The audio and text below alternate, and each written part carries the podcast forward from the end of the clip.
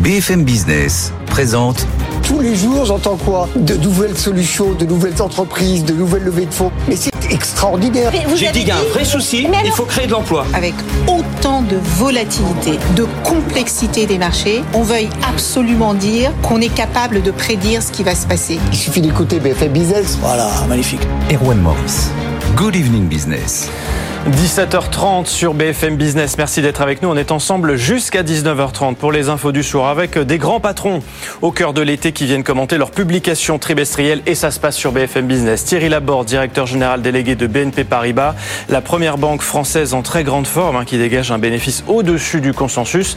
Ça sera à 18h10. À 18h30, Olivier Andriès, le directeur général de Safran, sera avec nous. L'équipementier aéronautique littéralement propulsé par la reprise du euh, trafic aérien et puis un grand volet automobile.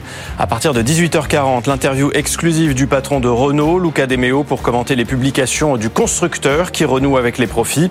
À 18h45, ce sera au tour de Jean-Philippe Imparato, directeur général d'Alfa Romeo, le patron de la marque de la galaxie Stellantis, qui fait un hyper bon boulot, selon les mots de son président, Carlos Tavares.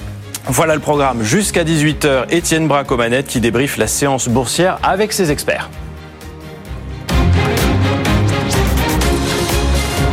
Merci Arwan et donc rendez-vous à 18h pour le journal. En attendant, il est 17h31, on est en direct sur BFM Business pour euh, refaire cette séance qui va se clôturer dans 3 minutes et 20 secondes précisément, séance plus que positive hein, puisque on a un CAC 40 qui rattrape plus de 2% de gains, 7474 points. On est sur euh, des plus hauts de fin mai à la bourse de Paris. On verra cela dans 3 minutes. En attendant, on est avec euh, nos deux voire même trois invités. On est avec Julien Marion, journaliste pour le site internet de BFM Bourse. Bonjour Julien. Bonsoir Étienne. Merci d'être avec nous et puis également Mathieu Loire qui nous fait le plaisir d'être là. Bonsoir Mathieu. Bonsoir. Vous êtes euh, gérant multi-actif chez AXA IM. On sera avec euh, vous dans, dans un instant, juste après la, la clôture. Mais avant, on fait un point sur la séance à, à Wall Street quelle séance hein? Et c'est pas euh, Sabrina qui va nous dire le contraire. Sabrina Quagliozzi que l'on retrouve depuis New York. Bonjour Sabrina. On était ensemble hier à la même heure. Bonjour. Je crois qu'on était sur une 13e hausse pour le Dow Jones. Visiblement, aujourd'hui, c'est une 14e.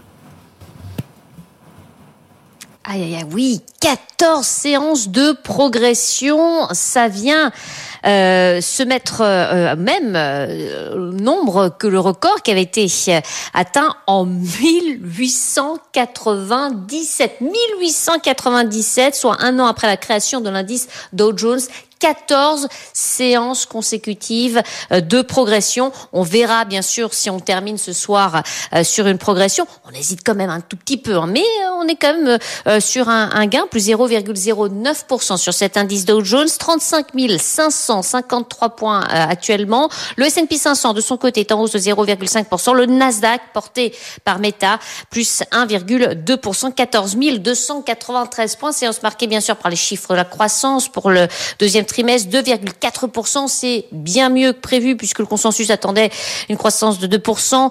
Euh, des données encourageantes également concernant l'inflation avec le PCE qui grimpe de 2,6%. C'est euh, moins que les 3,2% attendus et moins que le 4,1% sur le premier trimestre. Euh, on a eu également les, les, ventes de logements en cours, première hausse en trois mois de ce côté-là, plus 0,3% sur euh, le mois de juin, là où le marché attendait un repli de 0,5%. Une économie américaine qui continue donc de résister malgré les hausses euh, de taux d'intérêt. L'actualité entreprise marquée par les résultats donc de Meta, Facebook qui a fait mieux que prévu sur son trimestre écoulé, qui a profité notamment d'un joli rebond des recettes publicitaires. Les prévisions sont également solides et le marché apprécie puisque le titre est en hausse de 7,33% actuellement. On est à 320 dollars 47 et on termine avec une valeur qui ne profite pas à l'engouement du jour, c'est Chipotle après la publication de résultats euh, de ces résultats trimestriels, un chiffre d'affaires qui est ressorti euh, en dessous du consensus et le titre est sévèrement sanctionné puisqu'on recule de 9% dans un marché qui grimpe, donc qui continue de grimper en tout cas pour l'indice Dow Jones 14 euh, séances d'affilée de progression euh, record. C'était en 1897 avec 14 séances de progression. Donc à surveiller ce soir bien sûr. Et pour le moment, c'est bien parti. Merci beaucoup Sabrina. Sabrina Coldiozzi qui nous accompagne tout au long de cette soirée. Donc une séance positive aux États-Unis avec euh, trois indices qui sont dans le vert et la bourse de Paris qui clôture également sur une note plus que positive, hein, puisqu'après avoir perdu 1,3%, souvenez-vous hier soir, pénalisé notamment par le secteur du luxe, le CAC 40 reprend plus de 2% ce soir, 7474 points avec énormément de publications. Euh, Aujourd'hui, on n'aura pas le temps de, de, parler de toutes ces publications, mais ça se passe très bien pour STM qui gagne quasiment 9% à 50,46 euros. Worldline qui publié hier prend plus de 5% à 36,53. Stellantis également prend plus de 5% à 18,14. Hermès qui va publier demain gagne quasiment 5% à 1944 euros. Et puis vous avez également euh, Saint-Gobain qui a annoncé une marge record hier soir, qui gagne 4,5% euh, à la clôture. À l'inverse, assez peu de baisse. Téléperformance, gros warning, qui est littéralement sanctionné, moins 17% ce soir à la clôture à 131 euros, quand Airbus de son côté perd 1,6% à 131 euros. On en reparlera dans, dans un instant, euh, Julien euh, du cas euh, d'Airbus et puis CAC 40, pêle-mêle. Vous avez Soprasteria qui fait mieux que prévu, plus 12. À l'inverse, Nexity perd 12% après avoir annoncé un avertissement sur ses résultats, 15,98 euros pour euh, Nexity. Mais l'actualité du jour, bien sûr, c'est la BCE, la Banque Centrale Européenne, qui s'est réunie aujourd'hui. Christine Lagarde qui laisse sous-entendre hein, Mathieu Loire, on est toujours avec vous, hein, responsable de la gestion multi-active de AXA IM, qui laisse très clairement sous-entendre qu'il y aura une pause en septembre sans vraiment le dire. Hein, mais comme toujours, il faut euh, comprendre euh, à travers les lignes. Alors ça avait été quand même bien télégraphé puisque les membres les plus agressifs du board de la BCE, donc euh, notamment Monsieur Knot, euh, qui est euh, le, le, responsable de la Banque centrale néerlandaise, et Monsieur Nagel, euh, pour ce qui est de la Banque centrale allemande, avaient laissé entendre que ce serait peut-être la dernière hausse de taux donc au mois de juillet. donc ouvrant la porte finalement à une pause au mois de septembre, et une pause qui pourrait devenir indéfinie, puisque aujourd'hui, eh bien, ce que nous dit la Banque centrale européenne, c'est on fera en fonction des données. Or, force est de constater, c'est que les données, elles sont pas bonnes. Hein. On a eu les, euh, euh, les indices des directeurs d'achat, les fameux PMI, euh, qui ont montré que l'économie européenne est en contraction. Hein, et c'est pas simplement le cas de l'Allemagne, qui est déjà en récession, hein, puisqu'il y a déjà deux trimestres consécutifs de, de, de croissance négative, d'ailleurs assez négative. Mais c'est le cas maintenant de plus en plus de pays européens. Et donc, ça ne présage rien de bon sur la croissance dans la deuxième partie de l'année. Et ça pourrait donc amener finalement l'inflation à décélérer plus rapidement que prévu. Euh, alors, on a déjà une inflation qui, décélère. Hein. Euh, on le voit bien. Donc, l'inflation, euh, lorsque vous prenez en compte l'ensemble des éléments, notamment les éléments les plus volatiles que sont l'énergie, les biens alimentaires, etc., on voit que l'inflation a fait un pic, elle décélère. L'inflation sous-jacente commence tout juste à décélérer en zone euro. Elle a déjà commencé à décélérer de façon plus significative aux, aux États-Unis.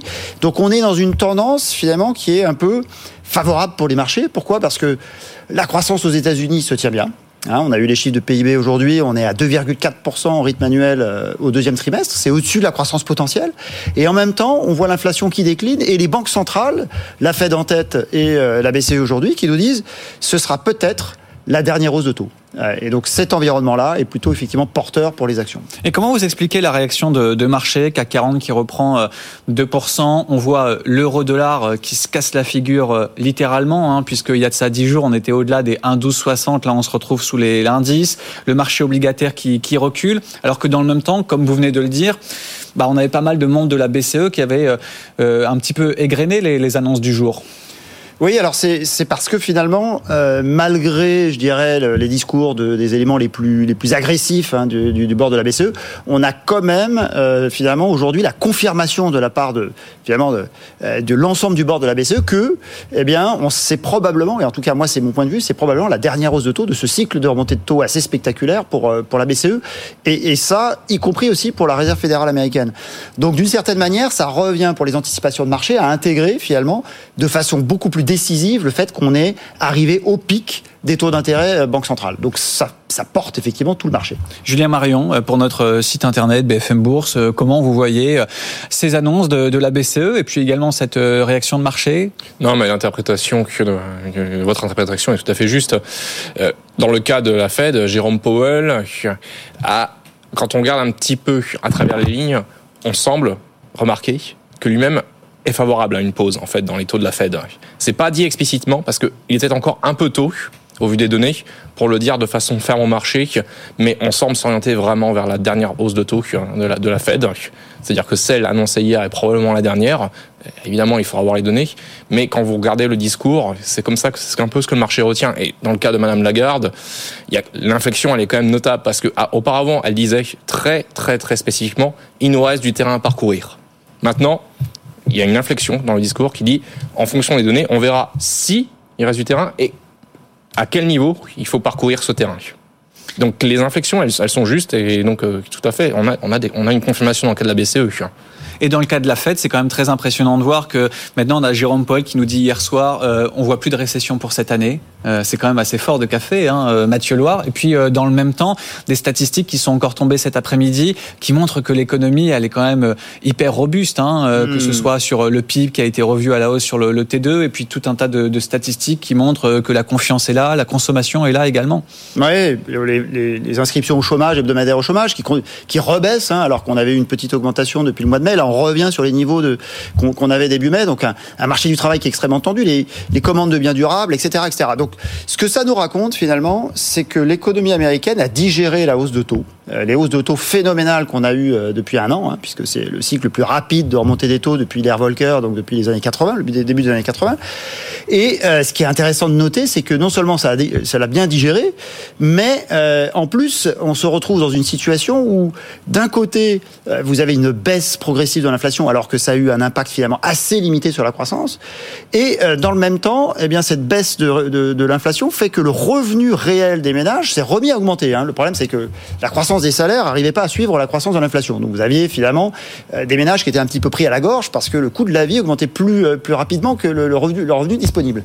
On est aujourd'hui maintenant passé dans un stade où le revenu disponible des ménages augmente aujourd'hui euh, aux États-Unis entre 1 et 1,5% en termes réels. Et ça, c'est extrêmement important parce que ça vient amortir finalement le choc de demande négatif lié à, au resserrement de politique monétaire. Donc, qu'est-ce qu'on a finalement comme, comme situation bah, C'est une situation où la Fed est peut-être en train de réussir ce que personne ne pensait qu'elle serait capable de faire, c'est-à-dire l'atterrissage en douceur. Euh, nous-mêmes, hein, euh, Sandax on s'est trompé. On pensait qu'on aurait une récession aux États-Unis assez tôt. Alors sur un argument qui était plutôt assez simple, qui est, étant donné le niveau d'inflation phénoménal qu'on avait aux États-Unis, il n'était pas possible de faire revenir l'inflation dans la boîte euh, sans passer par la case récession, que c'était finalement une case nécessaire, finalement un chemin nécessaire pour ramener l'inflation dans la boîte. Aujourd'hui, ce qu'on voit, c'est que ben, la probabilité d'avoir une récession aux États-Unis s'éloigne euh, de jour en jour. Pourquoi? Parce que l'inflation décroît sur trois facteurs. Premièrement, un, euh, la, fin finalement des problèmes euh, logistiques, les problèmes de, chaînes d'approvisionnement, de chaînes de production, etc. Deux, les baisses du prix de l'énergie. Et trois, le fait que les, agents économiques, leurs anticipations d'inflation, n'ont pas bougé. La Fed est restée crédible dans son combat euh, contre l'inflation, alors qu'on était sur des niveaux d'inflation qui étaient très élevés. Et ça, c'est ce qui fait que ce cycle est aussi, spécifique et aussi particulier par rapport à ce qu'on a pu voir dans le passé, c'est que les anticipations d'inflation n'ont quasiment pas bougé, ce qui fait, ce qui donne une force de rappel très importante. Euh, sur l'inflation euh, aujourd'hui. Le temps passe très vite, mais euh, une fois qu'on a fait ce constat, une fois que vous avez dressé ce, bilan, comment ça se traduit en termes d'investissement? Parce que là, du coup, les marchés, ils sont un petit peu rassurés. Sabrina nous disait, on est sur 13e, 14e série dans le vert pour le, Dow Jones. Là, c'est un petit peu le scénario idéal. C'est un petit peu le scénario idéal. Alors, est-ce que ça durera euh, euh, pour toujours Évidemment que non, puisque les, niveaux de valorisation sont un peu élevés. Donc, vous avez d'un côté deux choses. Vous avez à court terme une situation qui est plutôt idéale parce que vous avez un pic sur les taux d'intérêt des banques centrales, une inflation qui décélère et une activité qui reste robuste, voire même supérieure au potentiel aux États-Unis. C'est absolument pas le cas en zone euro et c'est la raison pour laquelle on est extrêmement prudent sur les actions, sur les marchés actions européens. Hein. on, les sous-pondère dans le portefeuille, là où on surpondère les marchés, les marchés américains. Et de l'autre côté, vous avez la question des valorisations, puisque ben, aujourd'hui, les niveaux de valorisation sur les S&P 500, on est euh, au-dessus des 18 fois les, les bénéfices anticipés à 12 mois. C'est cher euh, on a un marché qui est objectivement cher.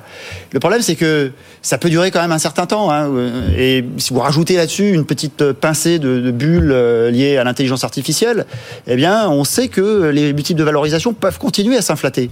C'est ça qui est intéressant, c'est que euh, si on doit rentrer en bulle, euh, du fait de l'intelligence artificielle, si on considère que c'est un choc technologique similaire à l'arrivée d'Internet euh, euh, et similaire aux autres révolutions industrielles qui ont créé les bulles, hein, je pense notamment à la bulle Internet à la fin des années 90, à, au Nifty 50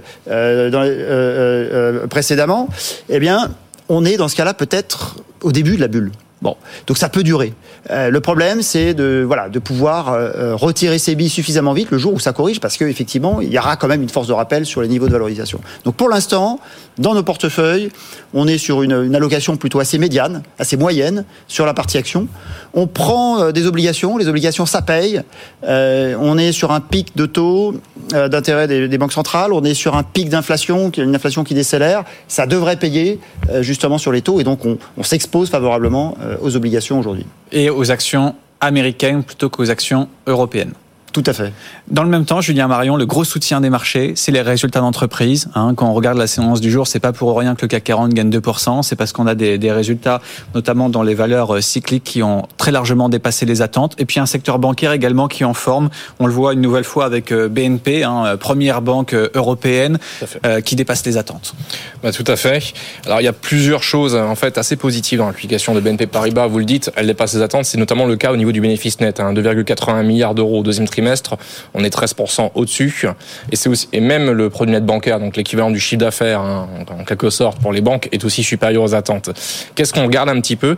Vous avez une division de banque de BFI, une banque de financement, même si ça porte pas exactement ce nom chez BNP, qui est qui a bien dépassé les attentes. Vous avez Arval. Alors Arval, c'est euh, en fait la marque BNP Paribas qui fait du leasing automobile, qui est une source de croissance et de revenus très importante pour les banques, qui elle aussi en fait euh, porte bien la, la publication. Et vous avez aussi, et ça c'est assez satisfaisant, nous dit euh, KBW, en fait de bonnes performances sur les coûts. Et dans un contexte inflationniste, c'est apprécié en fait du marché de, de, de, voir ça.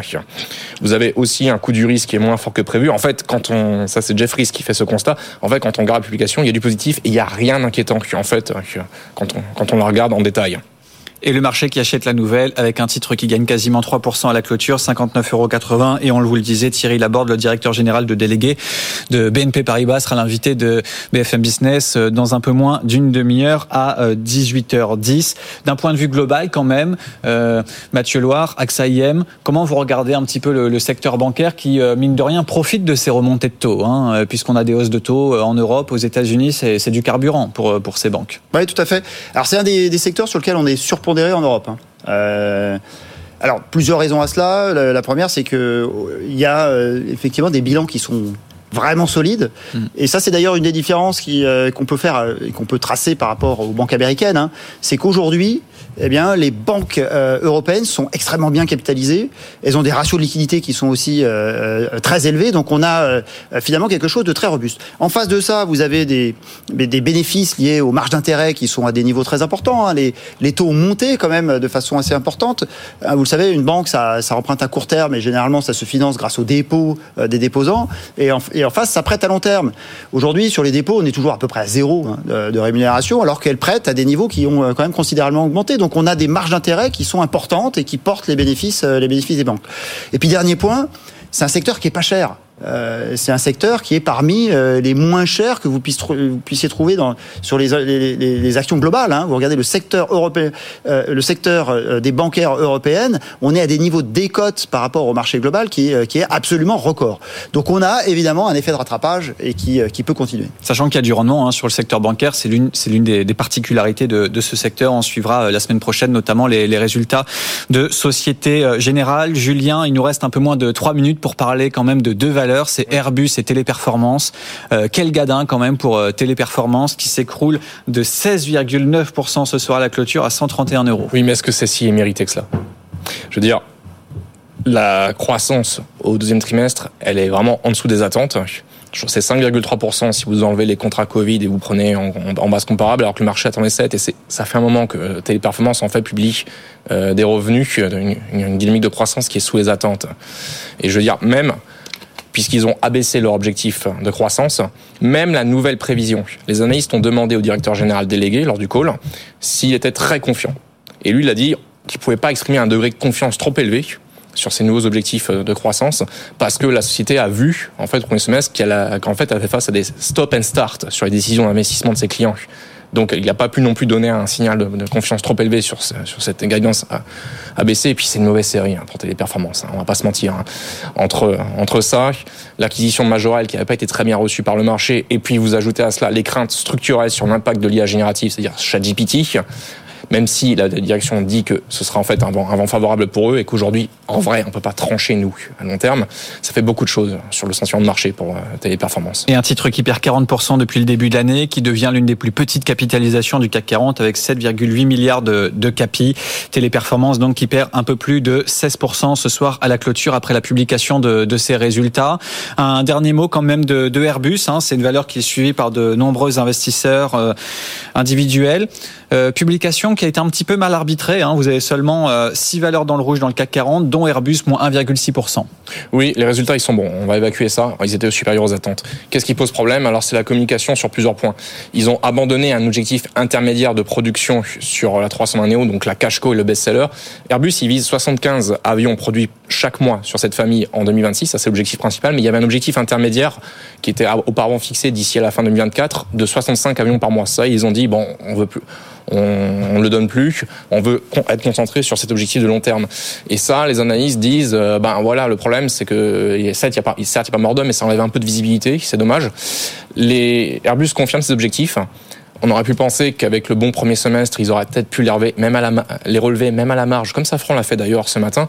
Dernier point, en fait, Airbus a un, souci avec un de ses fournisseurs de moteurs qui s'appelle Pratt Whitney.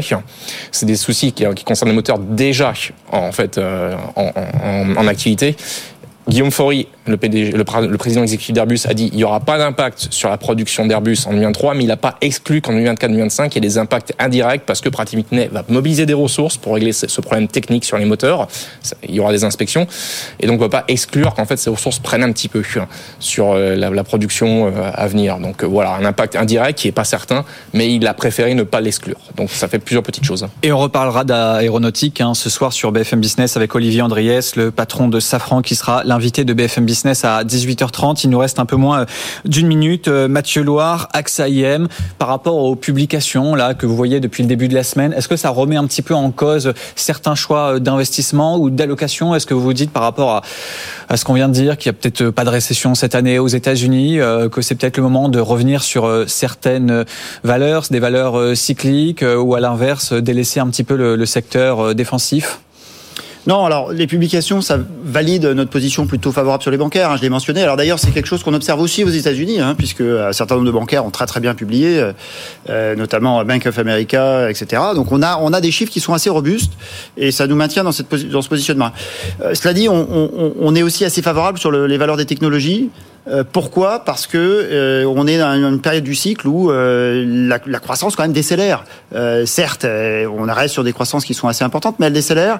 Et donc c'est bien d'être sur des positions concurrentielles qui sont des positions oligopolistiques, avoir une capacité de fixation des prix qui est très importante. On voit le, hein, les, les, coûts restent quand même à des niveaux relativement élevés, mais l'inflation baisse, donc il faut avoir une capacité à fixer les prix, à, à, à être price maker sur le marché important. Et donc on va plutôt sur des secteurs, voilà, de type là assez concentrés, des, des, positions de niche, et donc une position plutôt assez équilibrée avec d'un côté des bancaires, de l'autre côté la technologie. Voilà, on se méfie un petit peu des valeurs cycliques au sens hors, hors technologie. Hein. Elles ont beaucoup monté. Et donc, elles ont dans leur prix énormément d'améliorations attendues sur la partie macro. Euh, donc, voilà, prudence sur les valeurs cycliques traditionnelles. Merci beaucoup, Mathieu Loire. Mathieu Loire, qui est donc euh, aujourd'hui responsable de la gestion multi-active chez AXA IM. Merci également à Julien Marion de nous avoir Merci accompagné, journaliste pour notre site BFM Bourse. Et je vous rappelle la clôture à la Bourse de Paris, plus que positive, pose 2% ce soir. 7465 points, un CAC 40 qui est au plus haut depuis fin mai. Dans une poignée de secondes, il sera 18h, le journal. Et puis Good Evening Business revient avec Erwan Maurice. N'oubliez pas, ce soir, le patron de BNP, mais aussi le patron de Safran seront l'invité de BFM Business. Et puis on se retrouve en direct demain dès 17h30 pour refaire la séance. Très bonne soirée.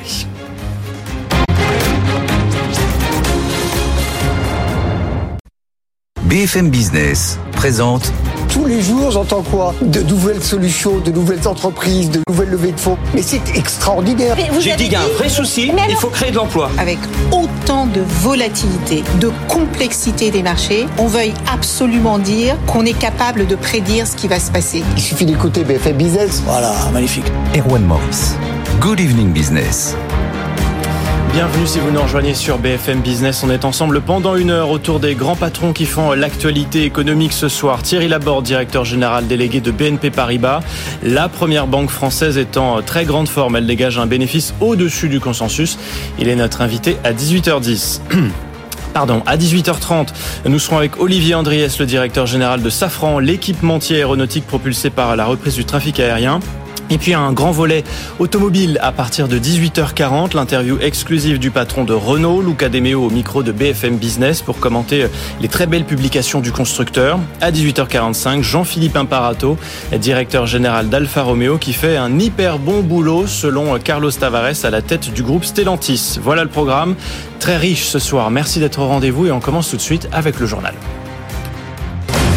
Good Evening Business, le journal.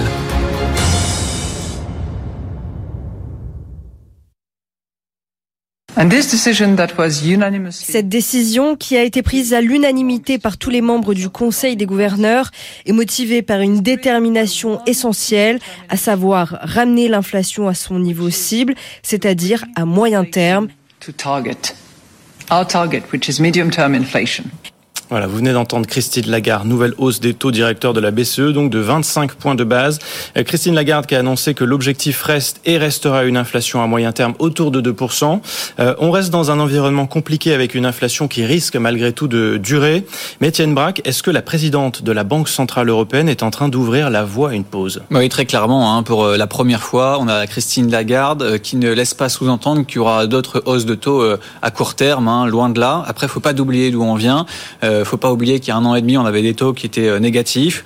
En l'espace euh, d'un an et demi, on a quand même eu neuf hausses de taux euh, consécutives, 425 points de base d'un seul coup. Forcément, ça a des conséquences. On le voit avec désormais un coût du crédit qui est bien présent, avec une consommation qui baisse, des investissements des, entreprises qui baissent. Hein. Christine Lagarde qui le dit très clairement aujourd'hui, hein, que les perspectives économiques se sont détériorées en raison d'une faible demande domestique liée à une haute inflation, des conditions financières plus serrées qui réduisent les dépenses. Donc pour l'instant, eh bien, elle laisse sous-entendre qu'il n'y aura pas de hausse de taux en septembre. On fera le point, euh, bien sûr, euh, d'ici là. Ça plu au marché, on en reparlera dans, dans, quelques instants, mais vous avez le CAC 40 qui gagne un peu plus de 2%, avec euh, quand même des taux qu'il faut pas l'oublier. Aujourd'hui, sont au plus haut depuis l'an 2000, hein, puisque désormais, nous sommes à 3,75%. Donc, ça a un impact très net aujourd'hui sur l'ensemble de l'économie. Donc, elle est un peu en mode wait and see. Mmh. On attend, on regarde, sachant qu'on a quand même une économie qui est en train de, de se dégrader en, en zone euro. L'actualité de ce jeudi, c'est aussi la hausse des taux d'intérêt immobilier qui vont encore pouvoir euh, s'accélérer. La Banque de France annonce un nouveau relèvement du taux d'usure euh, pour le mois d'août. Ce taux maximum tout compris auquel les banques sont autorisées à prêter va passer la semaine prochaine à 5,33% pour euh, les emprunts au-delà de 20 ans. Concrètement, Marie-Cœur de Roy, cela veut dire que les crédits pourraient redevenir aussi chers qu'il y a 15 ans. Les taux d'intérêt immobilier ne sont plus très loin de franchir un nouveau cap. Le taux d'usure fixé pour le mois d'août va théoriquement permettre aux banques de faire passer des crédits allant jusqu'à 4,8% d'intérêt pour les crédits au-delà de 20 ans, un niveau qu'on n'avait pas connu depuis la crise financière de 2008. Pour l'instant, en tout cas, dans la pratique, on oscille plutôt autour de 4%, les banques n'allant pas au bout de ce que leur permet le taux d'usure actuel. Elles cherchent sans doute aussi à rendre moins brutale la hausse du coût du crédit quand de moins en moins de ménages semblent finançables. D'après le courtier Vous Financez, par la seule hausse des taux, un ménage qui pouvait emprunter 300 000 euros en 2021 ne peut déjà plus en obtenir qu'à peine 230 000 aujourd'hui. Et puis il y a les contraintes du régulateur des banques. Chez Meilleur Taux, on est passé sur la période de 70% de dossiers finançables à 55% aujourd'hui. Voilà, et là-dessus, nous interrogerons euh, juste après ce journal Thierry Laborde, le directeur général délégué de BNP Paribas, qui sera notre invité. Dans la longue série des résultats semestriels, c'est aussi euh, Renault ce matin, le constructeur automobile qui renoue avec les profits. Euh, bénéfice net de 2 milliards d'euros, des ventes qui augmentent de 27% sur un an, proche des 27 milliards. Justine Vasson, Luca Demeo, le directeur général de Renault, que vous avez rencontré ce matin, était tout sourire. Nous avons réussi le redressement le plus rapide de l'histoire de l'automobile récente explique Luca Demeo, qui peut en effet se targuer hein, d'avoir euh, sorti Renault de la crise. Le groupe était au bord du gouffre quand il en a pris les rênes il y a trois ans. Un groupe traumatisé, je vous le rappelle, par l'affaire euh, Carlos Ghosn.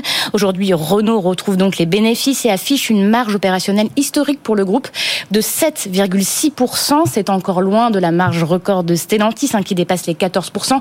On en parlait hier sur ce plateau, mais c'est mieux que Volkswagen. La stratégie de Luca Demeo, c'est l'exact inverse de celle menée par son prédécesseur Carlos Ghosn. Une stratégie qui mise sur la valeur et non plus sur les volumes, qui misent donc sur des prix élevés. Euh, les résultats de Renault sont notamment portés par les succès commerciaux des SUV Arcana et Austral, des voitures qui sont vendues avec des finitions haut de gamme. Renault surfe aussi sur les succès de Dacia, sa marque low cost, accessible comme on dit maintenant, qui elle aussi a fortement augmenté ses prix. Alors Renault va-t-il pouvoir maintenir cette politique de pricing power alors que Tesla par exemple a nettement, a nettement baissé ses tarifs, il y a une pression vraiment sur les prix Eh bien on a posé la question à Luca Demeo. C'est pas l'idée. Euh, je pense qu'on a, bien, euh, par exemple, dans, le cas de la Mégane, on a bien vu qu'il y a eu des mouvements un peu euh, agressifs de la part des compétiteurs. Et, nous, on a bien tenu le cap. On a peut-être renoncé à quelques volumes, mais c'est pas grave parce qu'on fait de toute façon le café. Mais vous regardez les valeurs résiduelles de la, de la Mégane, elles font comme ça. Celles de nos compétiteurs font comme ça. Et ça, c'est important pour le client. Donc vous êtes prêt à sacrifier un peu le volume? On peut se le permettre. On peut se permettre. Il faut qu'on fasse un. C'est toute la logique de la renouvelation, c'est de passer de la volume à la, à la, valeur. Et je pense que ça fait du bien à tout le monde. On le voit dans les chiffres.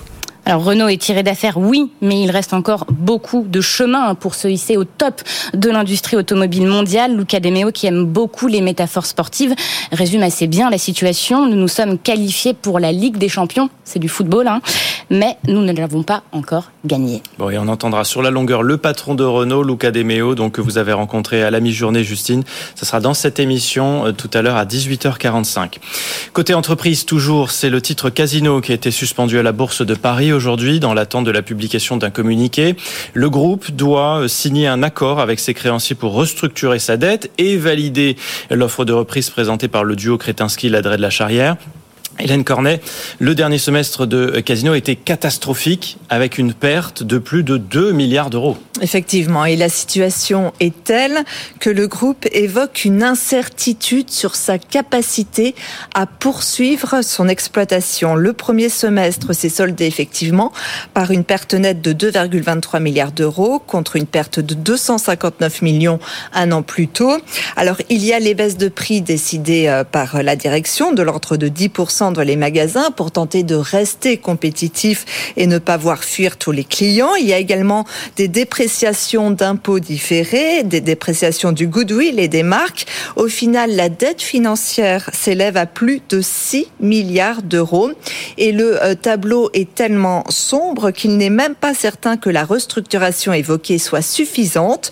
Je vous rappelle que le plan de sauvetage des candidats promet l'apport d'1,2 milliard d'argent frais, l'effacement d'une partie de la dette et la cession des activités du groupe en Amérique latine. Alors, si l'accord est entériné, ce qui devrait être euh, normalement dans les euh, minutes, dans les, dans les heures qui viennent, le calendrier pourrait prévoir l'approbation des actionnaires au plus tard fin septembre et une restructuration de la dette au cours du premier trimestre de l'an prochain. Il n'y a plus que jamais nécessité d'aller vite, vu la dégradation éclair des comptes du groupe ces derniers mois. 18h10 sur BFM Business et on poursuit avec EDF qui renoue avec les bénéfices au premier semestre. L'énergéticien engrange 5,8 milliards d'euros après avoir subi l'an dernier des pertes records. Une progression qui s'explique par le redémarrage de plusieurs réacteurs nucléaires dans un contexte de prix de l'électricité plus favorable. À l'issue de la publication de ces résultats, Luc Raymond, le PDG d'EDF, a écarté l'idée d'une recapitalisation du groupe. À l'inverse, Total Energy affiche un bénéfice net en baisse de 28% au deuxième trimestre à 4,1 milliards de dollars après des profits record l'année dernière. Euh, analyste financier chez Kepler, Alexandre Andlauer nous expliquait euh, ce matin que ces résultats sont en partie victimes de la stratégie du groupe dans le GNL. 53% euh, de baisse pour les prix du gaz en Europe. On sait qu'aujourd'hui, le stockage va plus vite que prévu. On pourrait atteindre 100% des capacités d'ici le début du mois d'octobre. Mais c'est effectivement quelque chose à, court terme. On sait qu'il peut encore y avoir des tensions euh, à, moyen terme. On sait que, que l'hiver est toujours un peu plus dangereux pour, euh, pour les prix du gaz. Donc la stratégie semble cohérente. Euh, et une fois de plus, je rappelle que l'année dernière, on était sur des prix très élevés. On était à plus de 300 dollars en équivalent baril sur les prix du gaz. Donc on savait que c'était pas tenable.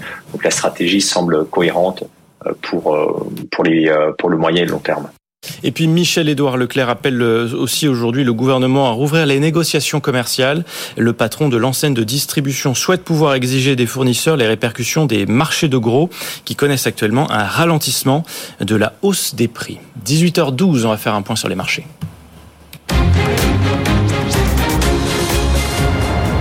Décidément, ce soir, Étienne, une belle hausse hein, pour le CAC 40. Oui, plus 2%. Ce soir, à la clôture, figurez-vous qu'on a un CAC 40 qui est au plus haut depuis fin mai, à 7465 points ce soir à la clôture, grâce à des résultats d'entreprise qui ont été très nombreux aujourd'hui et qui, euh, dans l'ensemble, ont très largement dépassé les attentes. Donc forcément, vous avez les titres qui montent. STM plus 9, Stellantis qui a dévoilé hier ses résultats gagne 5% ce soir à la clôture. Worldline plus 5% également. Saint-Gobain qui affiche une marge record gagne 4,5% euh, au fixing.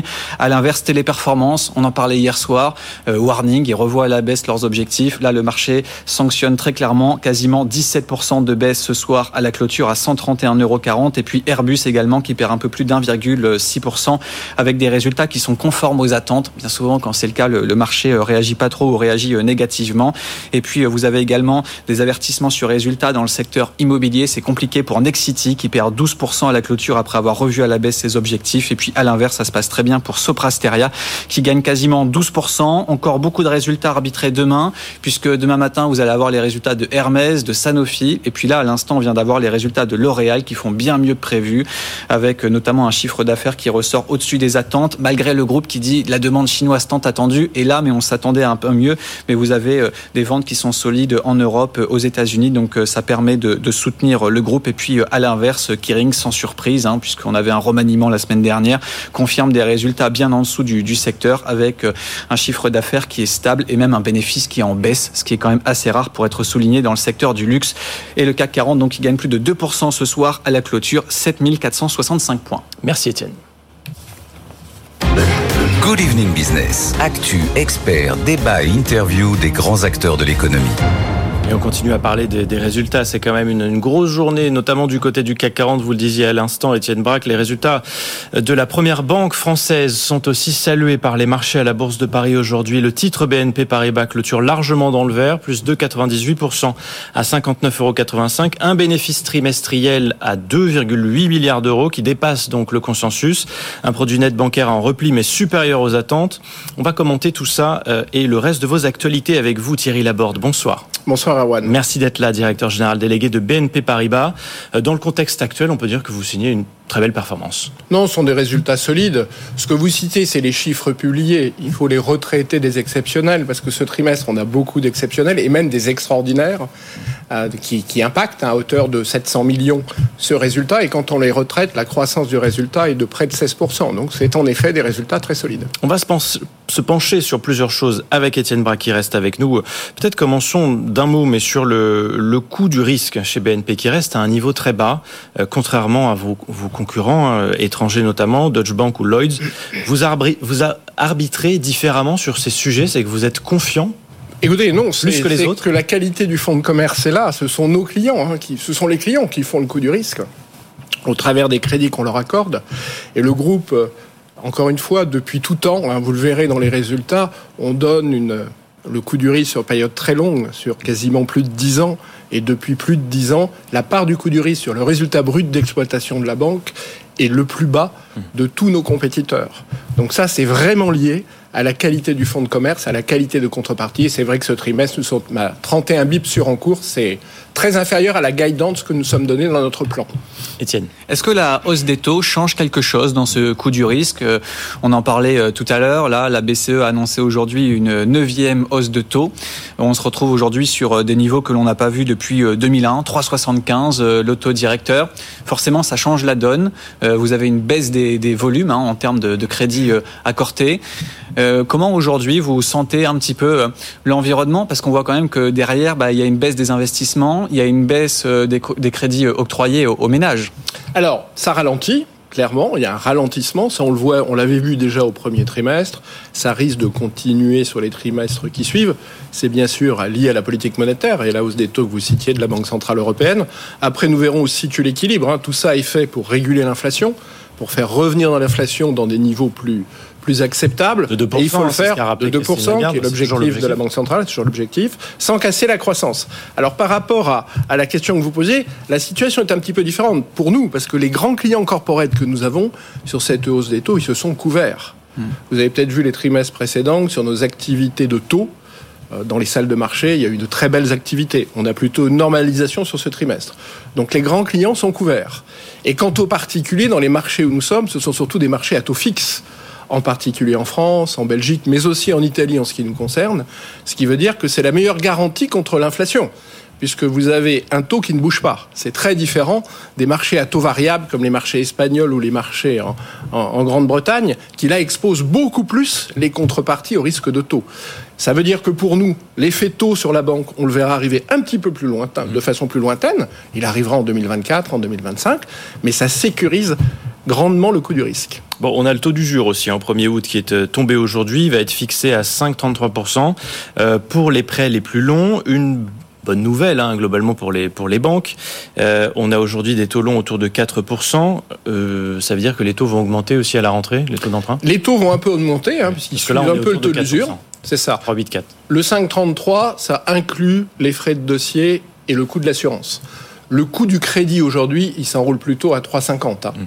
Il va monter au-delà de 4, mais c'est bien parce que ça donne accès au crédit à des clients qui n'y avaient pas accès parce qu'ils étaient bloqués par le, le, taux de l'usure.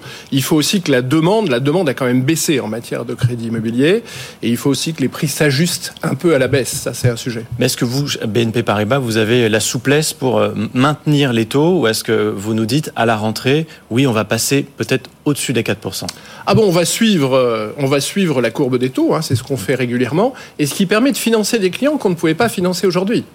Hein, parce que le sujet n'est plus, est plus un, sujet d'accès au crédit aujourd'hui, encore, encore un peu, même si les choses commencent à se réguler. Et on doit avoir un marché du crédit immobilier en France qui, euh, je dirais, retrouve une forme de normalisation à la fin de cette année. Pour dégripper un peu le, le marché, Étienne. Exactement. Oui, parce que malheureusement, aujourd'hui, il y a pas mal de clients qui viennent chez vous, et puis bah, dans les agences, on dit, bah, malheureusement, on peut pas vous financer. Alors pour vous, bah, malheureusement, c'est des clients que vous pouvez pas prendre, hein, euh, des clients euh, qui pourraient changer de banque, venir chez vous. Est-ce que vous demandez, comme euh, d'autres acteurs, à monter un petit peu le, le plafond des, des 30% euh, maximum en, en, termes de revenus? Non, je pense qu'il faut rester raisonnable. Hein. 35% de taux d'effort. Hein. Pour un client particulier, c'est bien. Il ne faut pas aller au-delà. On a quelques latitudes optionnelles hein, qui nous permettent, pour des clients investisseurs immobiliers qui font de l'investissement locatif, d'aller un peu au-delà. Mais ça, ça me semble sain. Nous, nous ne sommes pas à pousser le changement de cette règle. Les taux vont progressivement, par le marché et par l'évolution du taux de l'usure, arriver à une forme de normalisation en fin d'année. Et les prix de l'immobilier ont quand même, alors c'est pas la même chose partout, mais ont quand même commencé à s'ajuster un peu à la baisse. Et tout ça dev devrait retrouver quelque chose d'un peu plus normal à la fin de cette année, début de l'année prochaine, sachant que l'inflation est élevée. Hein, donc le, le taux d'intérêt réel il reste quand même tout à fait acceptable. Parce que est-ce que le risque c'est pas que BNP va avoir du mal à rajeunir sa clientèle dans le sens aujourd'hui où les primo-accédants ne peuvent pas acheter et donc vous allez vous retrouver avec une clientèle vieillissante? Ah pas du tout. Vous savez, nous on a deux modèles au-delà de, du modèle traditionnel du réseau d'agence hein, et qui d'ailleurs ce trimestre ont fait de très bonnes performances. On en a côté Nickel. Hein, Nickel, ça fait 500 000 acquisitions de clients chaque année. Aujourd'hui dans cinq pays en Europe c'est 3 millions 300 000 clients. Et puis on a Hello Bank, et lui aussi est à 3 millions 3 de clients en France, en Belgique et en Allemagne, et qui a une clientèle de millénials, de jeunes, etc. C'est une banque purement digitale, et qui d'ailleurs va être recommandée prochainement là par Orange. Dans le leasing, on voit aussi à, travers vos résultats qu'il y, y, a quand même des bonnes performances et c'est un, une verticale là, qui tire aussi votre croissance. C'est vrai, Erwan. Ça, c'est, euh, encore une fois, aujourd'hui, les clients privilégient l'usage à la propriété. Donc tout ce qui est sous-jacent leasing marche très bien, que ça soit du matériel d'équipement, que ça soit de, de l'automobile, de la location de longue durée. Et ça, ça va continuer, euh, puisqu'encore une fois, il y a un énorme besoin de changement des flottes de véhicules. Donc pour on les verdir. On réinvestit. On réinvestit et surtout on verdit. Et là, vous l'avez peut-être vu, on a aussi annoncé une offre conjointe entre nos deux filiales de leasing pour amener à un client corporate le véhicule électrique et dans le même loyer la borne de recharge installée sur le parking de l'entreprise ou au domicile du collaborateur. Étienne. Il y a également une question par rapport au crédit. Euh, on voit aux États-Unis, alors vous n'êtes pas exposé directement au retail aux États-Unis, une explosion euh, des cartes de crédit. C'est-à-dire que nous, on n'a pas trop l'habitude en, en, France, mais aux États-Unis, on peut payer à la caisse un investissement en plusieurs fois. Est-ce que avec euh, l'inflation, vous voyez euh, un changement euh, dans les clients, plus de découverts, plus de, de, crédit à la consommation? Vous êtes notamment propriétaire de, de CTLM. Comment aujourd'hui vous voyez les, les différents voyants? Aujourd'hui, sur tout ce qui est lié aux impayés, aux montées du surendettement, objectivement, nous ne voyons rien en France. Pour une raison simple, qui est celle que j'évoquais tout à l'heure, c'est qu'il y a des amortisseurs en termes de pouvoir d'achat par l'endettement à taux fixe. Puisque là, rien ne change sur les charges de, de, de remboursement du client. C'est un système totalement différent des États-Unis. Ah, exactement, tout voilà. est à taux variable. En France, c'est un marché de taux fixe. Donc là, c'est quand même une grande sécurité pour les emprunteurs. D'ailleurs, c'est aussi une sécurité pour les épargnants avec euh, des dépôts, des, des ressources administrées, des livrets administrés, le livret A, le LEP, etc. Pour répondre à votre question, ce qu'on voit, c'est pas beaucoup plus d'impayés, très peu même. On reste sur des éléments très stables, pas d'augmentation du surendettement, il reste très très bas, et ça c'est une très bonne nouvelle. En, revanche, on voit l'usage de paiements fractionnés sur le e-commerce, même dans des achats un peu de tous les jours pour payer ses vacances, on peut le fractionner. Alors il faut utiliser avec modération, il faut être euh, voilà de, de, de bien conseiller les clients sur l'utilisation de ces systèmes, mais ça c'est quelque chose qui s'est développé et qui aide bien budgétairement dans ces périodes d'inflation plus élevées. Il y a une affaire qu'on suit. Alors, ça se passe du côté des États-Unis euh, autour de l'utilisation par certains de vos employés de la plateforme de messagerie euh, non approuvée. Alors, ça concerne pas que BNP Paribas. hein. Un dossier qui, qui touche l'ensemble des, des, des banques là-bas. On sait que vous avez provisionné 125 millions d'euros.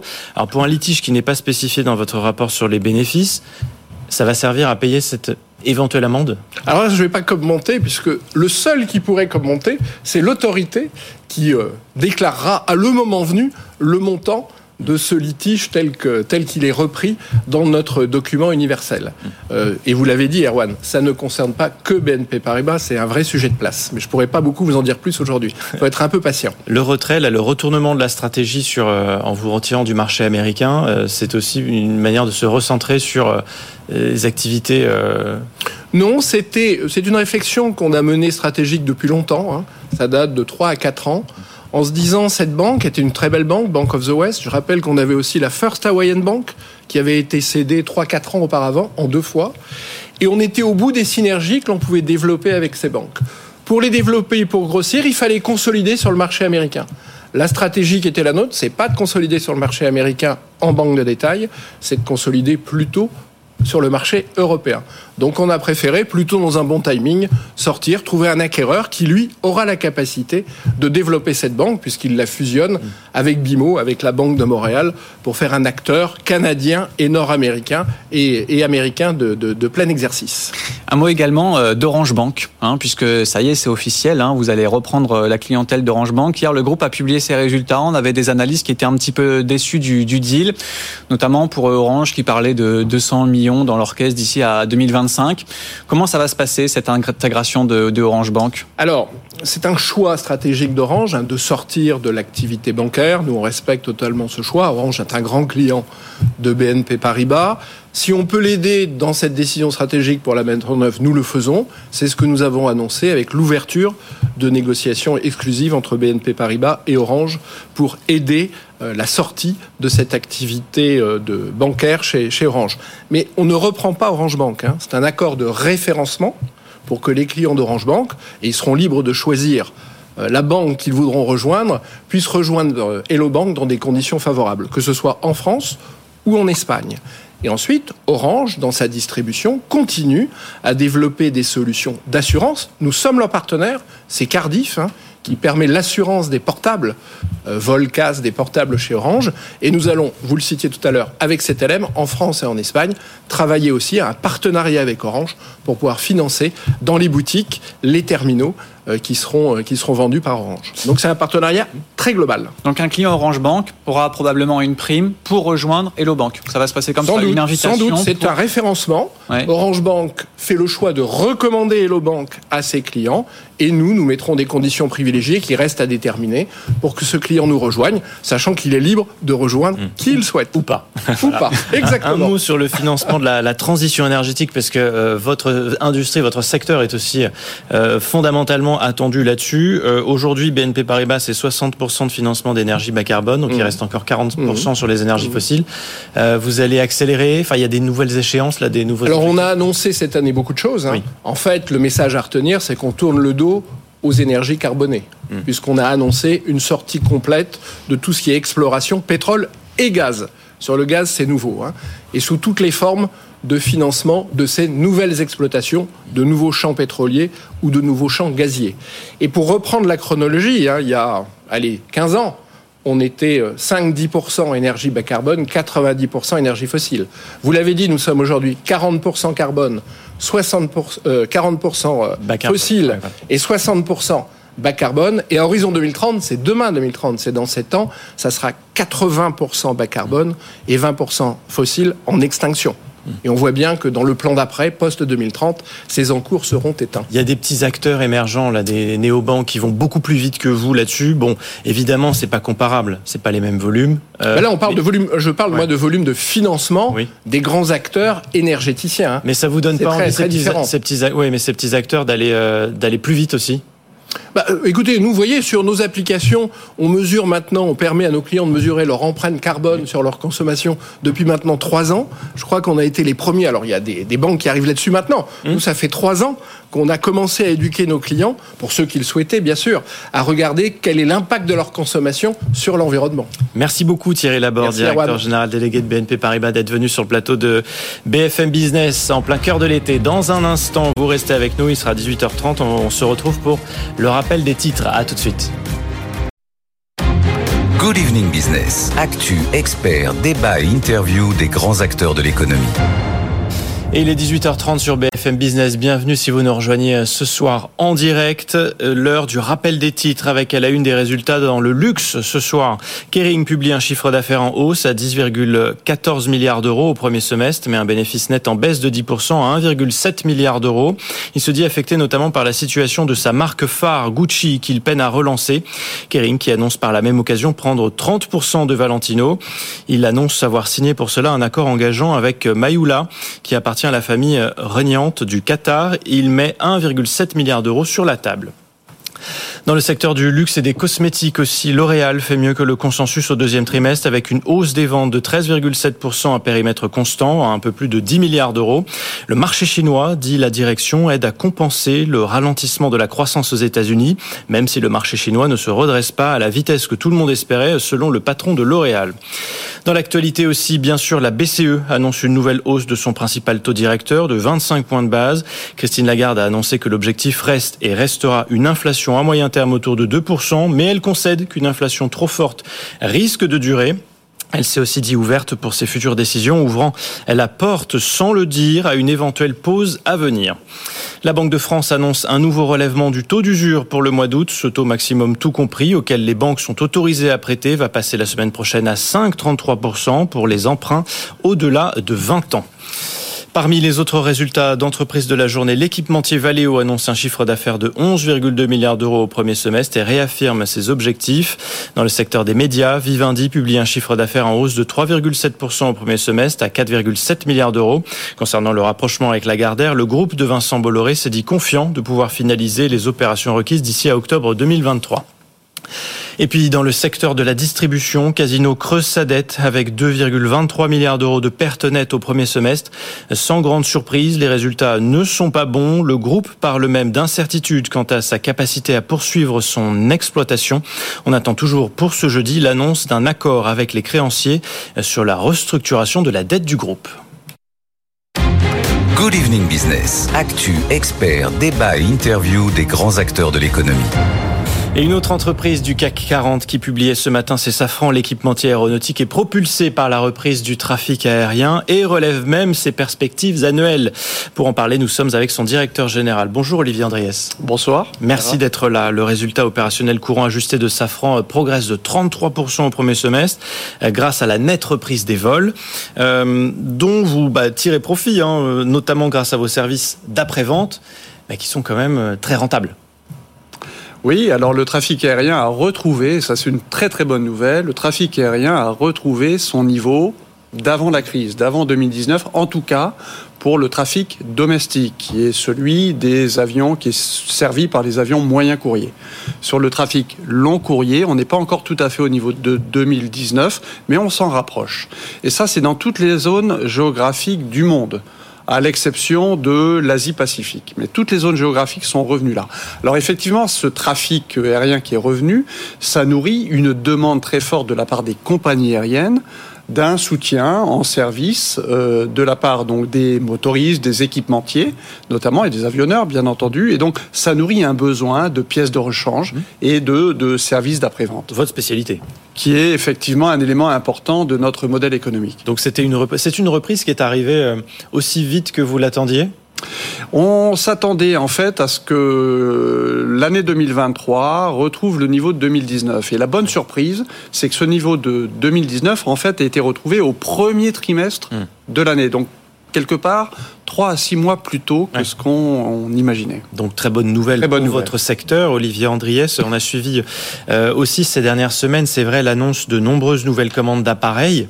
Euh, aussi bien euh, chez Airbus que euh, Boeing, mais aussi dans le militaire avec les Rafales, on va y revenir. Ça vous donne de la visibilité sur le long terme, tout ça, parce que c'est quand même le cœur de votre industrie, le long terme. On a une commande, on a du travail pour les années qui viennent. Beaucoup de visibilité. Aujourd'hui, les carnets de commandes d'Airbus et de Boeing sont très très importants. Euh, et donc le carnet de commandes qui est le nôtre sur les moteurs d'avion. Et vous savez qu'on sert à la fois Airbus et Boeing.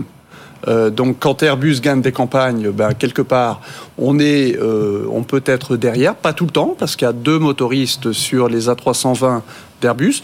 Et lorsque Boeing gagne une campagne sur le 737 MAX, en fait, nous faisons le moteur du 737 MAX. Donc, on, on- on est euh, quelque part un peu des deux côtés. Et euh, donc, notre car- carnet de commandes sur les moteurs d'avion de nouvelle génération, c'est 10 000 moteurs. Donc, ça nous donne effectivement une visibilité très importante. C'est du travail pour combien de temps? C'est à peu près à, à- à vitesse de croisière 5 ans de carnet de commandes, puisque nous prévoyons d'atteindre un niveau de 2000 livraisons de moteurs en 2024. Alors vous avez parlé de beaucoup de choses intéressantes. Rapidement sur Boeing, et puis on détaillera un peu plus sur, sur Airbus. Mais euh, concernant Boeing, on a appris hier que Boeing va augmenter la production de son 737 MAX pour passer de 31 à 38 par mois. Le constructeur, il se remet de, bah, tranquillement là, des, des problèmes de fournisseurs qui l'avaient empêché d'accroître sa production. Ça, c'est une bonne nouvelle pour vous, parce que le 737 MAX, vous êtes aussi présent dessus. hein. C'est une très très bonne nouvelle pour nous et donc nous sommes évidemment en liaison avec Boeing pour suivre cette montée en cadence, mais Boeing a même annoncé qu'il allait monter jusqu'à cadence 50 à l'horizon 2025. 50 737 MAX qui seront produits tous les mois. Et donc là aussi, nous sommes totalement alignés avec Boeing sur cette montée en cadence côté Boeing.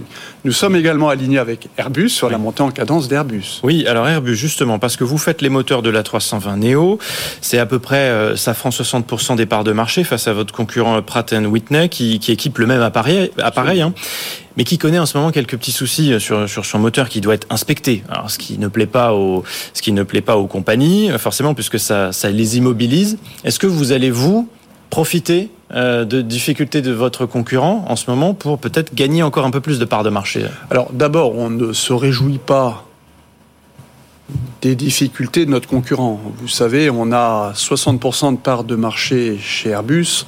On est très satisfait d'avoir 60% de parts de marché. On n'est pas dans une quête éperdue euh, de parts de marché supplémentaires. Bon, maintenant, euh, c'est vrai que ça crée une difficulté du côté de notre concurrent. Je pense que ça ne change pas euh, grand-chose sur l'année 2023 parce que de toute façon, euh, les, les, plannings de livraison des avions avec les clients sont déjà euh, figés. Et donc les clients de Pratt et Whitney et nos clients ne sont pas euh, les mêmes. En revanche, ça peut éventuellement avoir un impact sur les, la répartition des livraisons en 2024 et 2025. Et ça reste à voir. À ce moment-là, si on fait appel davantage à vous, est-ce que vous serez prêt à, euh, à répondre à cette demande? Alors nous, on a, on a déjà un accord avec Airbus sur les livraisons 2023 et sur les livraisons 2024. Si Airbus venait à nous demander de faire un effort supplémentaire en 2024 pour éventuellement pallier au risque euh, que vous évoquez, on, regarderait avec attention et on ferait tout notre possible pour les satisfaire, puisque Airbus est euh, un de nos deux grands clients. On a un secteur aérien qui a été touché bien sûr par euh, toute cette crise euh, sanitaire avec euh, des nombreux retards euh, qui ont été constatés, hein, notamment l'année dernière avec Safran qui n'arrivait pas à suivre la cadence, notamment chez, chez Airbus, certains avions qui attendaient des moteurs. Est-ce que cette phase elle est terminée aujourd'hui? Alors, ce que vous évoquez, ça a duré deux mois au cours de, de, de l'été 2022, où effectivement euh, Airbus a évoqué qu'il attendait euh, les moteurs. Donc, depuis le mois de septembre 2022, ce n'est plus le cas. Et aujourd'hui, ce n'est plus le cas. Et donc, je peux vous dire que sur l'année 2023, ça ne sera pas le cas. On est aujourd'hui dans une phase de montée en cadence très forte sur les moteurs d'avion. On s'est engagé à livrer 1700 moteurs LIP au cours de l'année 2023, c'est-à-dire 50% de plus que ce qu'on a fait en 2022. Donc vous voyez, c'est une montée en cadence très forte. Maintenant, vous soulignez un point qui est euh, parfaitement euh, exact.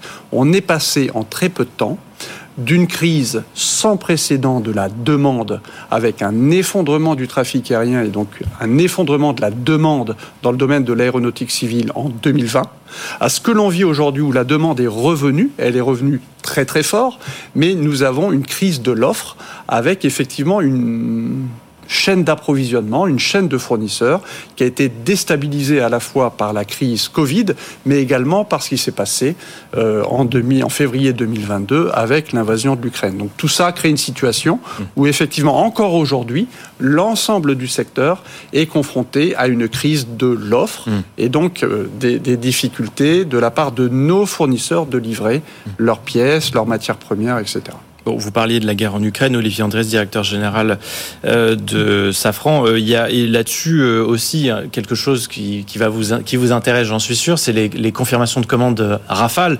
Dans le militaire, on voit qu'on investit davantage dans le monde entier dans la défense. là aussi, il va falloir derrière délivrer, assurer. Enfin, les carnets de commandes, ils sont, ils sont comment Ils sont pleins? Alors, effectivement, et c'est quelque part, c'est une bonne nouvelle pour l'industrie française de voir effectivement une dynamique commerciale très forte mmh. sur le Rafale.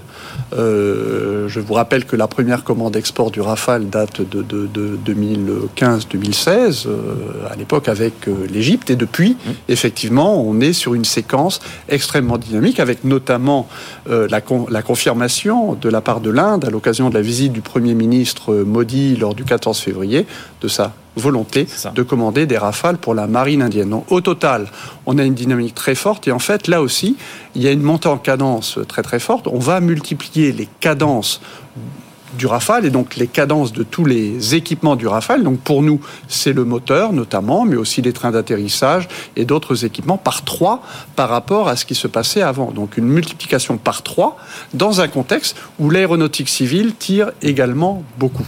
Tout est dynamique en ce moment. Tout est très dynamique. Un dernier mot euh, avec vous, euh, Olivier Andriès, pour, pour terminer. Bruno Le Maire est en Chine ce week-end, notamment sur le sujet justement de l'aéronautique. Euh, on sait par exemple que le H-175, l'hélicoptère d'Airbus, a reçu une certification qui va lui permettre de voler sur le territoire chinois. Vous faites des pièces pour, pour cet appareil, donc c'est encore un nouveau marché là pour vous. Alors, la, Chine est un marché très important. Dans l'aéronautique civile, ça représente à peu près 20% mm. du marché mondial dans le domaine de l'aviation civile. Vous êtes déjà présent d'ailleurs. On est déjà très présent. Vous les Comac aussi On est présent à la fois derrière Airbus, bien sûr, puisque quand Airbus va en Chine, nous vendons nos équipements et nos moteurs derrière Airbus. Et quand Boeing est en Chine avec le 737 MAX, ben c'est pareil, on, vend nos, euh, mm. nos moteurs et nos équipements aussi. Et puis, vous avez raison de le dire, nous sommes également le, le motoriste de Comac, qui est l'avionneur euh, chinois, qui sera le troisième avionneur euh, mondial. Donc la Chine est un pays euh, important pour nous dans l'aéronautique civile. et, d'ailleurs, on a beaucoup d'activités de, de, maintenance et de réparation de nos moteurs et de nos équipements en Chine pour servir nos clients chinois. Étienne, pour conclure pour protéger un petit peu ce secret industriel euh, quand euh, on exporte euh, ces produits dans, dans, le monde entier pour se protéger un petit peu des copies parce que parfois on a pu voir que certaines pièces du Comac ressemblaient étrangement à des pièces d'autres constructeurs. Comment aujourd'hui vous arrivez à protéger ce secret industriel? Alors nous, on a une ligne de conduite très très claire, c'est-à-dire qu'on ne fait pas de transfert de technologies sensibles, notamment vis-à-vis -vis de la Chine. Donc on, peut accepter de faire des transferts de technologie avec certains pays, lorsqu'il y a d'ailleurs aussi des accords d'État à État. Mais donc nous avons une politique très claire vis-à-vis de la Chine de ne pas transférer la technologie. Euh, quand vous parlez de, pièces copiées, vous savez, copier une pièce, c'est pas suffisant. Et notamment dans les domaines qui sont les nôtres, celui des moteurs, celui des équipements, la science, elle vient des matériaux. C'est la science des matériaux. Donc c'est l'invisible. C'est pas tout de copier la géométrie d'une pièce. Ce qui est important pour nos équipements qui sont critiques pour un avion, c'est euh, les, tenues mécaniques des pièces et également dans la durée. Euh, la durée de vie des pièces. Et ça, c'est la science des matériaux, qui est une science que l'on accumule avec des dizaines, des dizaines d'années d'expérience. Merci beaucoup Olivier Andriès d'être venu nous voir sur BFM Business ce soir, directeur général de Safran. Merci à vous. Good Evening Business. Actu, experts, débat et interview des grands acteurs de l'économie. Bon, beaucoup de résultats, vous avez compris hein, cette semaine. Les industries de la semaine, probablement le luxe, mais aussi l'automobile, euh, avec les résultats de Stellantis hier. Nous serons euh, dans un tout petit instant avec euh, Jean-Philippe Imparato, directeur général d'Alfa Romeo, la marque sport premium de la galaxie du groupe de Carlos Tavares. On commentera ses résultats et ses perspectives de développement. Mais avant ça, sur quelques minutes, je vous propose d'écouter cet entretien exclusif du patron de Renault, Luca De Meo, au micro de Justine Vassogne pour BFM Business. Entretien réalisé un peu plus tôt dans la journée à l'occasion de la publication des résultats du groupe. Justine. Luca Demeo, bonjour, merci d'être avec nous sur euh, BFM Business. Vous êtes le directeur général de Renault depuis trois ans euh, maintenant. Renault qui vient d'annoncer de bons euh, résultats semestriels avec notamment une marge opérationnelle de 7,6%. Est-ce qu'on peut dire, Luca Demeo, que Renault a sorti la tête de l'eau, que Renault est définitivement sorti d'affaires? Je pense que ça, c'était déjà le cas euh, à fin 2022 où on avait euh, euh, visibilité sur le fait que les, les, les fondamentaux étaient très sains. Euh, là, on est en train de parler d'un résultat qui est le meilleur résultat de l'histoire de Renault. Donc, et là, le, tout change parce qu'effectivement, maintenant, on doit continuer dans cette lancée. Euh, et euh, on s'est un peu qualifié pour la Champions League, donc euh, ça va être une autre compétition parce que le contexte est aussi différent. Et ça demande vraiment un engagement de toutes les équipes et un mindset complètement différent, mais je pense qu'on est prêt à le faire. Et je pense que les gens sont très confiants dans notre capacité à, voilà, à se la jouer aussi dans d'autres championnats. Il y a un mot qui revient beaucoup aujourd'hui dans le monde de l'automobile, c'est euh, enfin un terme, hein, c'est la guerre des prix, euh, notamment dans l'électrique. Euh, Carlos Tavares, le, patron de Stellantis, a laissé entendre que peut-être il allait baisser ses, ses tarifs, hein, ses prix. Son expression, c'est laisser respirer le commerce. Est-ce que Renault songe à faire la même chose? Moi, je pense que ce qu'il faut faire, et il faut aller vite, c'est euh, profiter, euh, comment dire, du, de, de, ce contexte qui maintenant devient un peu déflationnaire sur, euh, les matériaux, sur l'énergie, pour essayer de réduire les coûts des voitures pour qu'on puisse offrir aux clients quelque chose qui est plus accessible. Euh, après, tous les médias, par exemple, ils regardent le, prix tarif des voitures électriques qui est techniquement euh, plus haut des voitures à combustion. Et on, il faut comprendre qu'aujourd'hui, euh, il y a deux, deux facteurs qui, qui, sont caractéristiques de, de, de, de, de l'IVI. C'est un, que le coût d'utilisation, il est la moitié, sinon un tiers, ça dépend des pays, qu'une voiture à combustion. Donc il faut regarder combien ça te coûte. Et le fait que les voitures électriques, si on fait un bon travail, comme on est en train de faire chez Renault, ont une valeur résiduelle qui est plus haute des voitures euh, traditionnelles la combinaison de ces choses fait que théoriquement, on peut offrir, euh, et on le fait déjà chez Renault si vous faites la, la comparaison, des voitures électriques au même prix euh, mensuel euh, des voitures à combustion. Et c'est ça le but. Le truc, il faut, il faut essayer d'arriver le plus rapidement possible à faire comprendre euh, aux clients qu'il y a un croisement entre le coût d'achat et de gestion d'une voiture électrique et celui à combustion. Et c'est ça la bataille. Donc, euh, euh, il faut qu'on baisse les prix du, de, la voiture électrique, mais ça se fait aussi par l'engineering. Nous, d'ailleurs, avec la Renault 5, on va lancer la première euh, plateforme de votre petite voiture de nouvelle génération. Donc c'est tout le thème de la batterie plus le software. Et ça, par exemple, par rapport à une Mégane, ça veut dire en gros le, les coûts du produit sont 30% euh, plus faibles. Et évidemment, on pourra offrir des voitures qui sont plus accessibles aux gens. Mais vous n'allez pas demain baisser les prix? Euh, c'est pas l'idée. Euh, je pense qu'on a, on a bien, par exemple sur le, dans, dans le cas de la Mégane, on a bien vu qu'il y a eu des mouvements un peu agressifs de la part des compétiteurs. Et, euh, et, nous, on a bien tenu le cap. On a peut-être renoncé à quelques volumes, mais c'est pas grave euh, parce qu'on fait de toute façon le café. Mais vous regardez les valeurs résiduelles de la, de la Mégane, elles font comme ça. Celles de nos compétiteurs elles font comme ça. Et ça, c'est important pour le client.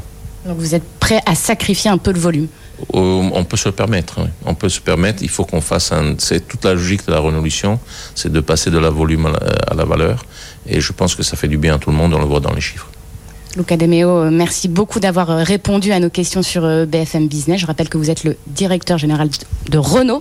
Renault qui a annoncé de, de très bons résultats semestriels avec une marge opérationnelle notamment de 7,6%. Merci beaucoup. Voilà, interview à retrouver en, intégralité dès à présent sur le site de BFM Business et après notre journal de 19h. Good Evening Business. Actu, expert, débat et interview des grands acteurs de l'économie.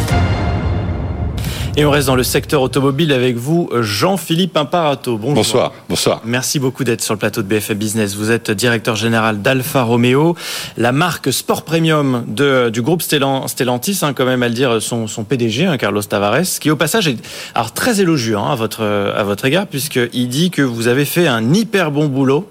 C'est ce qu'il a dit devant, euh, devant des journalistes, sympa quand même. Hein. Un hyper bon boulot dans le redressement des comptes d'Alfa Romeo, et c'est vrai que bah, la marque, elle se porte bien. Hein. C'est gentil. Euh, D'ailleurs, c'est lui qui le dit. Hein. Carlos, euh, Carlos, sa première voiture, c'est une Alfa Sud, donc ça peut, ça peut éventuellement orienter, orienter le jugement, mais enfin, au-delà de ça, pour revenir sérieux, euh, la marque se porte bien, la tribu Alfa Romeo se porte plutôt bien. Euh, je faisais un tour des régions avant de vous rejoindre là cet après-midi.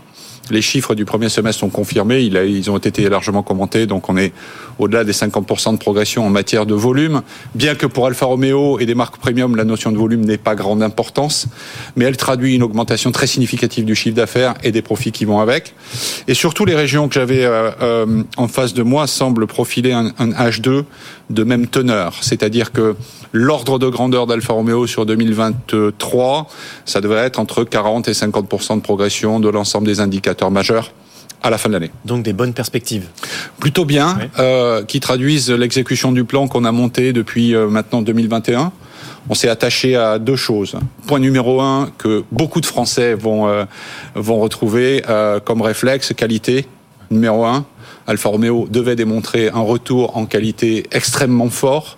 La bonne nouvelle de l'exercice, c'est qu'il y a quelques semaines, GD Power, qui est l'organisme qui mesure la qualité automobile au niveau international, nous place en première place du segment des premiums aux États-Unis. On arrive à taper Lexus, on arrive à taper euh, Porsche, ce qui, dans le domaine de la qualité, pour Alfa Romeo, est quand même une grande nouveauté. On a des résultats comparables en Chine en matière de satisfaction euh, client, et les clients semblent nous suivre sur les nouveaux modèles que l'on lance. Donc c'est une bonne nouvelle. Bon, une marque premium, est-ce que c'est une marque qui est moins pénalisée par, euh, par la hausse des coûts? Non, c'est une marque qui fait très attention à ses coûts, comme toutes les autres marques d'ailleurs de la galaxie de Stellantis, vous en parliez. Hein. Un break-even à 33% du chiffre d'affaires pour Stellantis, ça se fait avec les 14 marques de Stellantis. On sait que Carlos Tavares, il est très attaché à ça. Hein. Nous sommes très attachés à il, ça. Il appelle les, les, les fournisseurs pour leur dire attention. Euh, Bien sûr, nous avons des euh, nous avons des revues, euh, pas que Carlos d'ailleurs. Euh, Carlos, c'est quand euh, on a besoin de lui pour intervenir sur des coûts très précis. Mmh. Mais tous les patrons de marque dans cette entreprise, tous les mois, voire toutes les semaines, sont en war room avec les usines sur l'optimisation des coûts de revient ce qui veut pas dire que l'on est en train de faire du décontenting de voitures, c'est pas le sujet. Mais en revanche, il faut que l'efficacité soit maximale sur l'ensemble des paramètres. Et Jean, Jean-Philippe Imparato, euh, ça veut dire que dans le contexte actuel quand même de hausse des coûts, euh, d'inflation, euh, Alfa Romeo, vous ne reniez pas sur vos marges? Absolument pas. Non, non. Alfa Romeo a deux principes. Hein. Parce qu'on perdait de l'argent il y a quelques années, hein, et on perdait un certain nombre de centaines de millions d'euros. Maintenant, on en gagne euh, à peu près autant, euh, dans l'autre sens. Donc, euh, on a eu des principes simples. Alfa Romeo a une valeur extraordinaire. Cette marque, depuis 1910, elle a une valeur. Ça se paye. Désolé. La guerre des prix pour nous Non. Non, merci. J'ai pas besoin d'une voiture de plus pour vivre. C'est pas le sujet. Pourquoi? Parce que mes unitaires, mes marges unitaires sont bonnes. Donc, on bosse sur euh, la stabilité du plan, beaucoup plus que sur des réactivités au jour. Donc, on tient nos prix. Et en revanche, on fait attention à nos coûts. Absolument. Pas, pas de guerre des prix non plus dans l'électrique, parce que tout à l'heure, on entendait Luca Debeo qui nous disait il faut baisser le prix de la voiture électrique. Vous, Alfa Romeo, vous n'êtes pas dans ce périmètre-là. Alors, Alfa Romeo va passer à l'électrique d'une manière extrêmement rapide dans les prochaines années, comme à peu près toute l'industrie. 100% en 2027. 100% en 2027 et le premier lancement 100% électrique en 2025.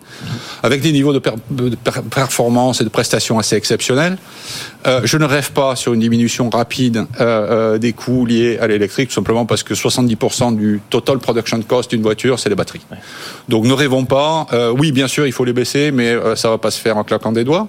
Ce qu'il faut faire, c'est contenir tout ce qui est au-dessus du coût de batterie et maintenir euh, euh, une haute valeur ajoutée, c'est-à-dire des prix qui soient corrects. Et tirés par quoi? Tirés par un design qui tient la route, tirés par des performances que j'espère hors du commun, tirés par des temps de recharge de moins de 20 minutes. Je veux pas vous voir euh, euh, auprès d'une station de recharge de deux heures. Parce que c'est ce qui se passe. Je veux pas vous voir à, à 300 km vous arrêter parce que vous avez plus de charge. Non, quand vous allez passer à l'électrique avec Alfa Romeo, vous allez faire 700 km et vous allez recharger en 18 minutes. Et vous allez avoir jusqu'à 1000 chevaux sous le capot. Donc c'est ça l'idée que je me fais de l'électrique pour euh, pour le futur. Évidemment, c'est pas une électrique pas chère. Parce qu'Alfa Romeo, dans ce monde-là, ne veut pas rentrer dans la bagarre à 30 000 euros. On va aller de plus en plus haut. Donc vous, vous voulez vous rentrer directement prêt avec un produit euh, qui est, qui est optimal euh, en fait, on va plutôt vous comparer à Tesla sur ce, sur ce plan-là. Si, si, si, je pouvais... Euh, c'est ce que je dois à mon histoire. Une histoire comme celle d'Alfa Romeo ne peut pas euh, s'accommoder euh, de quelque chose qui serait pas extrêmement abouti en matière de techno. C'est vrai pour l'électrique, c'est vrai pour le software, et c'est vrai pour la connectivité en général. Donc, quand on ira sur le marché avec un produit qui sera 100% électrique, rendez-vous 2025, mais avec un lancement déjà l'année prochaine, on le fera avec des niveaux de performance qui sont comparables à ceux que vous connaissez sur le thermique. Un mot pour conclure sur, sur la Chine. Alors vous arrivez à Hong Kong avec un premier concessionnaire euh, sur, sur le territoire. La Chine qui, produit, qui produisait l'année dernière 27 millions de véhicules contre 13 millions pour l'Europe. Si on prend l'Allemagne, c'est 4, 4 millions.